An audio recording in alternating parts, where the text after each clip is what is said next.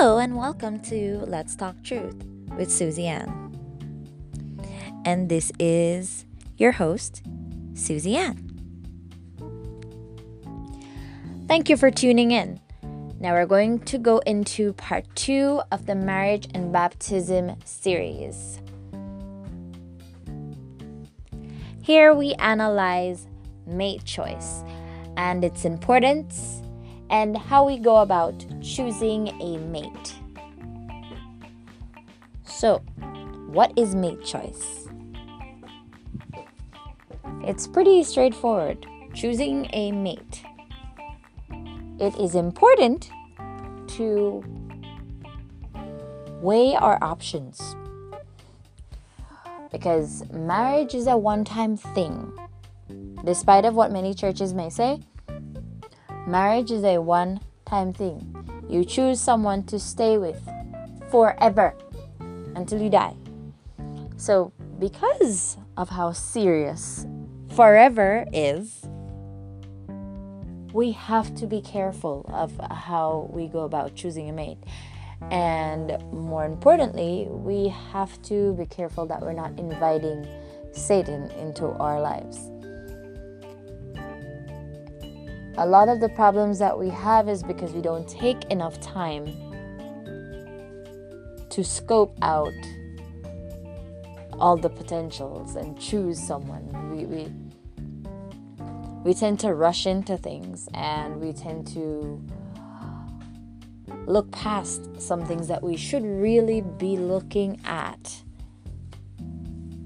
So, what I'm going to get into right now is what nature says about choosing a mate and how it actually relates to choosing a mate spiritually. Because the kingdom up there actually reflects the kingdom down here. And even though we want to go against the rules, it doesn't change the order of how things are supposed to happen. So let's get into it. Okay, so let me read a little here. It says here that the act of being choosy was likely selected for as a way to assess whether or not a potential partner's contribution or contributions would be capable of producing and or maintaining the viability of an offspring. Utilizing these behaviors usually result in two types of benefits to the individual who is being choosy. Direct benefits increase the fitness of the choosy sex through direct material advantages or resources. These benefits include but are not limited to increased territory quality increased parental care, and protection from predators. There is much support for maintenance of mate choice by direct benefits, and this approach offers the least controversial model to explain discriminate mating. Indirect benefits, which is another side, increase genetic fitness for the offspring and thereby increase the parent's inclusive fitness. When it appears that the choosy sex does not receive direct benefits from his or her mate, indirect benefits may be the payoff for being selective. These indirect benefits may include high quality genes for their offspring, known as adaptive indirect benefits, or genes that make their offspring more attractive, known as arbitrary indirect benefits. So, as of 2018, five proposed mechanisms address the evolution of mate choice, but I will only cite two, which is direct phenotype, typic benefits, and indicator traits. Now, it might sound like a, just a lot of mumbo jumbo, but after reading, I'm gonna get into it and explain it more to you. So, direct phenotype benefits a choosy mate tends to have preferences for certain types of traits, also known as phenotypes, which would benefit them to have in a potential partner. These traits must be reliable and accommodative of something that directly benefits the choosy partner in some way.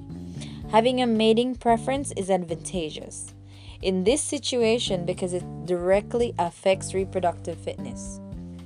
Direct benefits are widespread and empirical. Studies provide evidence for this mechanism of evolution. One example of a sexually selected trait which directly benefits is the bright plumage of a northern cardinal, a common backyard bird in the eastern United States. Male northern cardinal cardinals, I said that, have conspicuous red feathers, with the females having a more cryptic coloration. In this example, the females are the choosy sex and will use male plumage brightness as a signal when picking a mate. Research suggests that males with brighter plumage feed their young more frequently than males with duller plumage. This increase help in caring for the young. And it lifts some burden from the mother so that she can raise more offspring than she could without help. Though this particular mechanism operates on the premise that all phenotypes must communicate something that benefits that choosy mate directly, such selected phenotypes can also have additional indirect benefits for the mother by benefiting the offspring. Now, I don't want to bore you, so I'm, I'm not going to read everything, but it's not that long, so I'm just just give me a few more minutes. So, the example for um, the additional indirect benefits for the mother is um, with the increased help in feeding their young, seen in the northern cardinals with more plumage brightness comes an increase in the overall amount of food that is likely to be given to the offspring, even if the mother has more children. Though females may choose this trait with the presumed directly advantageous aim of allowing them more time and energy to allocate to produce more offspring, it also benefits offspring in that two parents provide food instead of one thereby increasing the likelihood of the overall amount of food available to the offspring, despite a possible increase in the amount of offspring siblings. So, moving on to indicator traits, remember there's two. There are direct phenotypic benefits and there are indicator traits. Now, indicator traits signal good overall quality of the individual Traits perceived as attractive must reliably indicate broad genetic quality in order for selection to favor them and for preference to evolve. This is an example of indirect genetic benefits received by the choosy sex because mating with such individuals will result in high quality offspring. The indicator traits hypothesis is split into three highly related subtopics the handicap theory of sexual selection, the good genes hypothesis, and the Hamilton Zuk hypothesis. Whatever that is. Oh, there it is. Calm me down. People rate the importance of certain traits differently when referring to their own or to others' ideal long term partners. Research suggests that women consider traits indicating genetic fitness as more important for their own partner, while prioritizing traits that provide benefits to others for their sister's ideal partner. Indicator traits are condition dependent and have associated costs. Therefore, individuals which can handle these costs should be desired by the choosy sex for their superior genetic quality. This is known as the handicap theory of sexual selection. The good genes hypothesis states that the choosy sex will mate with individuals who possess traits that signify overall genetic quality. In doing so, they gain an evolutionary advantage for their offspring through indirect benefit. And last but not least, the Hamilton Zuk hypothesis. Posits that equal that sexual ornaments are indicators of parasite and disease resistance. To test this hypothesis, red jungle fowl males were infected with a parasitic roundworm and monitored for growth and developmental changes. Female preference was also evaluated. The researchers found that parasites affected the development and final appearance of ornamental traits, and the females preferred males who were not infected. This supports the idea that parasites are an important factor in sexual selection and mate choice. And it also points out that we don't want sick people to be with. So, one of the many examples of indicated traits is the condition dependent patch of red feathers around the face and shoulders of the male house finch. This patch varies in brightness among individuals because the pigments that produce the red color are limited in the environment. Thus, males who have a high quality diet will have brighter red plumage, again with the plumage. In a manipulation experiment, female house finches were shown to prefer males with brighter red patches. Also, males with natural brighter patches proved better fathers and exhibited higher offspring feeding rates than duller males. This study is heavily cited in the literature and it provides solid support for indicator traits hypothesis that is associated with direct benefits. So thank you for all who is still listening until now. That was the the runoff and now I'm about to explain all the gibberish that I just read. Now basically what these research notes are saying about animals are, about animals, but the same system that governs these animals is the same systematic courting system for us if we want to have a spouse, which, you know, most likely we're going to have children in the future, yeah, that is something to think about. The law of nature is a universal law. Now, Elohim says that he is the Adon and he changes not. So we can't change what nature is. We try to, and it doesn't work out for us.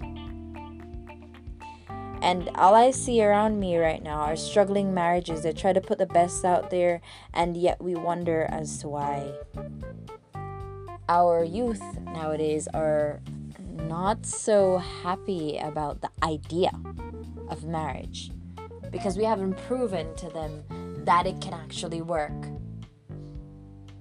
So, some of the main points that we picked up um, after reading that are that one, males did the courting, and two, males built homes to attract females. Three, females were exclusive, skeptic, and objective in choosing partners. Four, females fully prepared for their offspring. 5. Females saw their eggs as precious. 6. A male's health is very important to the female, especially where a future child is concerned.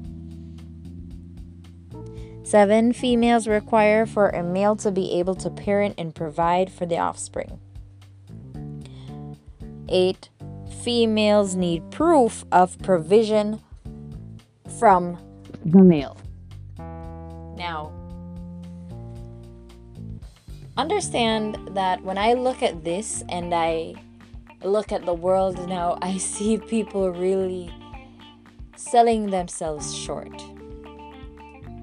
Because if animals can be this objective in choosing a mate, and we who are supposed to be the, the the the human beings that are dominating the whole earth we were given dominance over this whole earth by Yahweh himself. And we are supposed to be of higher intelligence. And somehow we rank the lowest when looking for mates and what I'm looking at here are basic principles because these things I've actually seen people in the Bible doing things like this. Males doing the courting, males building homes to attract females, and, and maybe they don't use the homes to attract females, but they build the homes to prepare for the female. And females were exclusive, skeptic, and objective in choosing partners. I remember this. This happened many years ago. And it still happens rarely today. So I'm not gonna count everybody out. It still does happen, but it's a rare sight. So thank you for all the exclusive women out there that are skeptic and objective in choosing partners. Females were fully prepared for their offspring. And this is something that people do not pay attention to. I should not be just depending on the other person. I should also be preparing myself, preparing myself mentally, preparing myself physically, you know, make sure my diet is a good diet. And any bad habits that I have, I should throw down. And I also, if I can, which I, I should be able to, in some way, prepare myself with some sustenance, whether it's, you know, in making money or something. But not just, you know, think about solely depending on the male. I prepare for my offspring in case anything happens on the male side we should be able to balance each other out. And um, females saw their eggs as precious. This again, where I don't see it very much nowadays. People have babies with anybody, and they just, you know, just drop them out. One behind the other. It's it's like there, there's a, it's like they're a factory or something and, and these are not real human beings. Uh also it talks about a male's health being very important to the female especially where a future child is concerned. I have to point this out that it is important for us to check up on our health when we are courting, check up on our own physical health and also check on the other person's physical health. I hate these things where um, we have medical issues and we don't tell the other person until after they're married to us, and then now they're stuck with us. Here's the problem with that the person will turn around and hate you, and don't think that the marriage is going to keep them, they're tied to you. They will leave you. Okay? And this again, if we're in church, it will lead them to leave church. You are destroying a soul if you decide to hide very important information about your health from the other person. And this is not just about men, this is also about women. Please make sure everything is fine and this is not just about um, this is about selflessness because a lot of us i know i know that we are lonely you know and sometimes we really like the person and we don't want anything to come between we don't want anything to mess it up and but i'm just saying if i care about somebody right i would like to know i'm, I'm using myself as a example I want to know if I'm able to have children. And if I'm not able to have children, I want to know that before. If, if I, I if there's like a chance that I may not be able to do that, you know, and I want to test myself, go to the doctor and do all those screenings and let the person know because I'm serious about them. And if they are serious about me, if they're meant for me, they'll stay with me because it doesn't make any sense we lie because they're not gonna stay they're not going to be supportive even if they do stay they're gonna add stress to you more than the stress that you have already. And we need people who can support us and we can support them.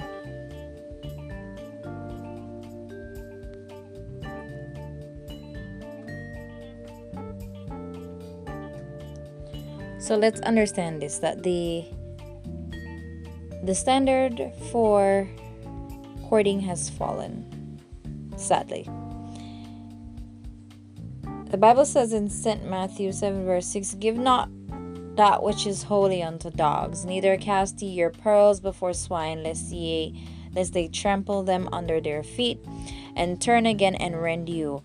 If we love Elohim, we must love ourselves, and that means we must only look to attach ourselves to good things and people.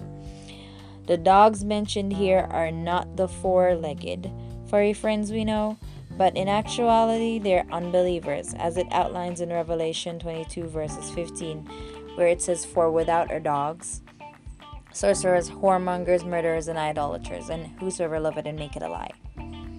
So we must know what that means. In many countries in the past, some still in the present, parents chose mates for their children, and so that they can try as best to achieve happiness and prosperity for their child. The things that were looked for in order for a marriage to be successful for both families were firstly, good social standing. No one wants a near do well in their family. So, a good reputation was very important. A good reputation meant also access to connections. When you have a good reputation, people want to do stuff for you. You get to, you know, call in favors. However, on the flip side of that, on the flip side of that, there is well, let's say if you don't have a good reputation, uh, and there's not a lot of people that want to be friends with you or do things for you. And if, say, you're a husband or a wife, and people know that this person is this person's husband or this person's wife, they'll avoid you too. So, yeah, we don't want that for our children or even for ourselves. Secondly, dory. I personally do not believe in families paying other families for their children. Neither do I believe that, you know, the son or daughter in law is exonerated from, you know, the responsibility of the parent our parents. However, I believe in the concept of it, you know, where people need to be bringing stuff to the table. yeah, we really need to be bringing stuff to the table. I, I, I don't condone the romance stories where people don't have anything but they're already looking for a wife. No, you go look a life before you go look for a wife, okay? Make something of yourself. Learn to love yourself first. Put yourself in a position where you can offer something to someone else. Okay?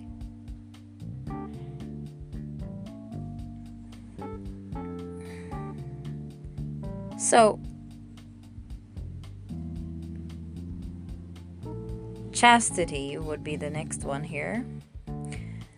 This was mostly expected from the female's side, which I highly disagree on because Elohim is equal in all his ways, including his laws on fornication and adultery.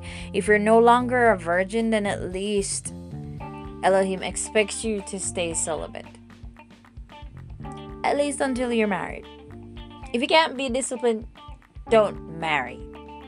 Go fix your discipline problem. Because that's just bringing your problem to another person. And that's just selfish. Uh, the other one here is good deportment.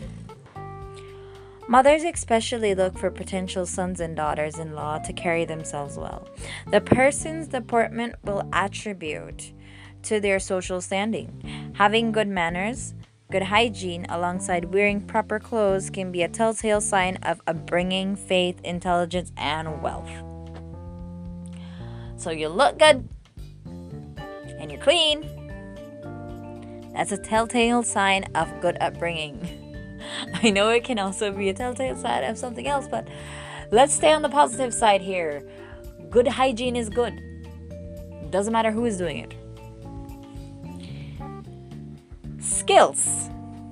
So, skills were mostly expected on the woman's side again, with society being very unfair. In reality, both women and men need to know how to take care of themselves. So if one is sick and there is a vow, we say, in sickness and in health. If I can cook, you should be able to cook today. You know? Half and half. If you didn't know how to do it when you came, I can teach you. If you don't want to learn, then we are not going to be married. I'm just saying. You have to know to cook something, even if it's just one dish. Something to fill in when I'm not around.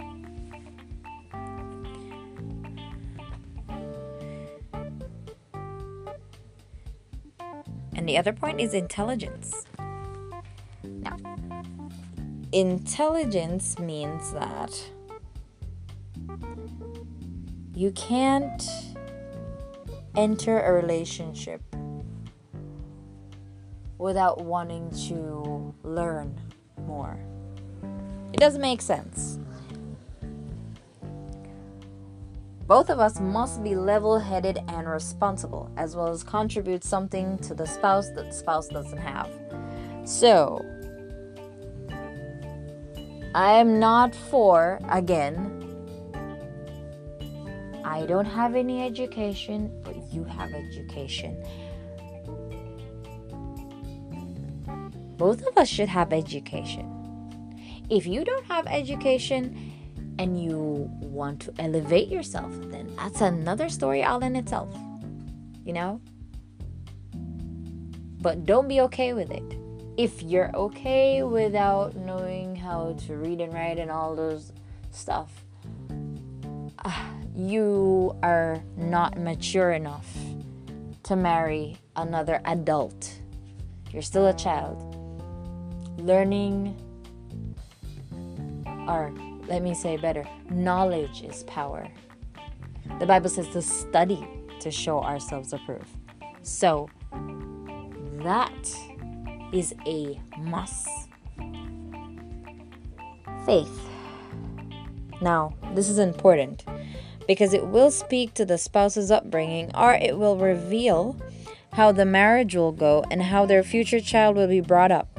Whether people fully understand this or not, most families are not harmonious because of the variance in religious belief.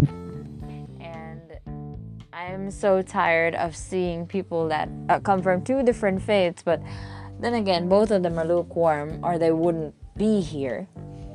But they're from two different churches Yes, both of us are serving God, but we're from two different churches. So here's the problem there is a variance in beliefs. And now we're fighting over where the child will be brought up, or we're gonna try to do a mixer. All we're doing is confusing the child. This thing should have been resolved way before we were married.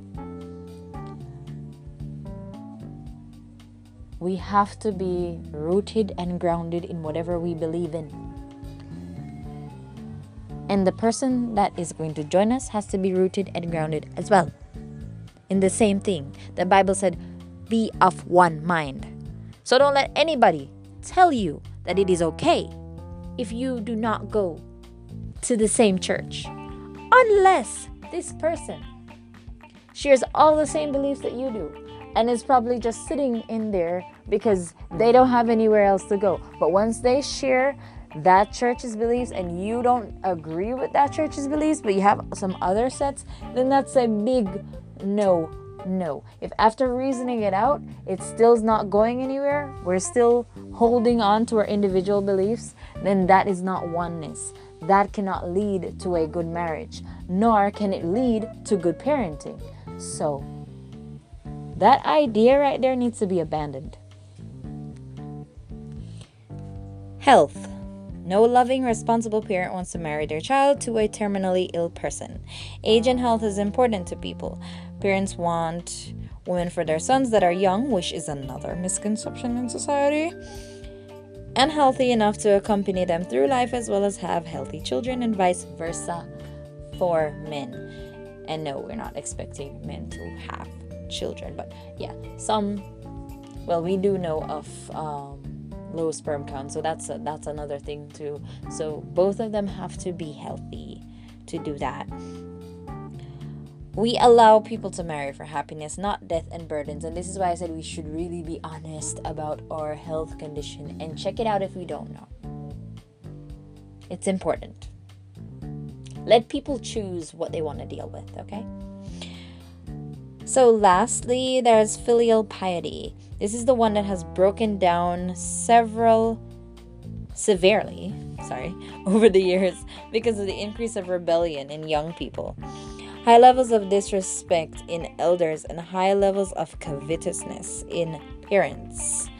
However, it wasn't always this bad. It's simply about having respect, you know? Not perfunctory, but real to one's parents on both sides, as well as showing that you care for them and vice versa. Honestly, if I should somehow die before my mother, Elohim forbid, we would I would hope to both of us die at the same time. I was just saying, I would love to know that I have a husband that would take care of her when I am gone and that she would treat him as her beloved son so that's important to me. Family is very important to me, and it should be important to you. I mean, if if we're gonna take somebody towards, unless we're orphans or or something, we would really like for them to, you know, be able to get along with our family. Whoever our family is, because family doesn't necessarily mean blood, but my my friends are like family to me, I want them to get along with them. So those are the requirements. Nowadays, we don't let our parents choose for us or even help in the choosing, at least for the western side of the world. However, Elohim says that we should obey our parents in him. So our marriages are also under the mandate of the Adon, so our parents should be included. Parents have a requirement though. If they really are to instruct their child about marriage, they must do it according to the word of Elohim.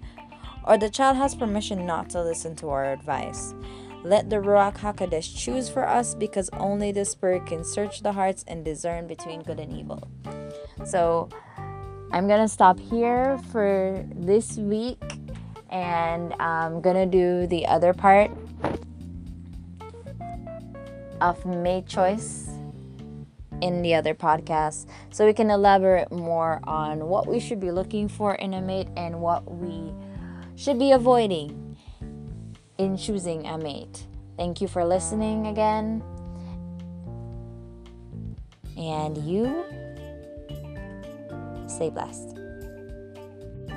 To check out more of my stuff or to contact me, you can reach me at Facebook at little space kaleidoscope space girl or on Instagram at little underscore kaleidoscope underscore girl or on Wattpad at kaleidoscope the pen or on my blog on WordPress at little kaleidoscope girl with no spaces.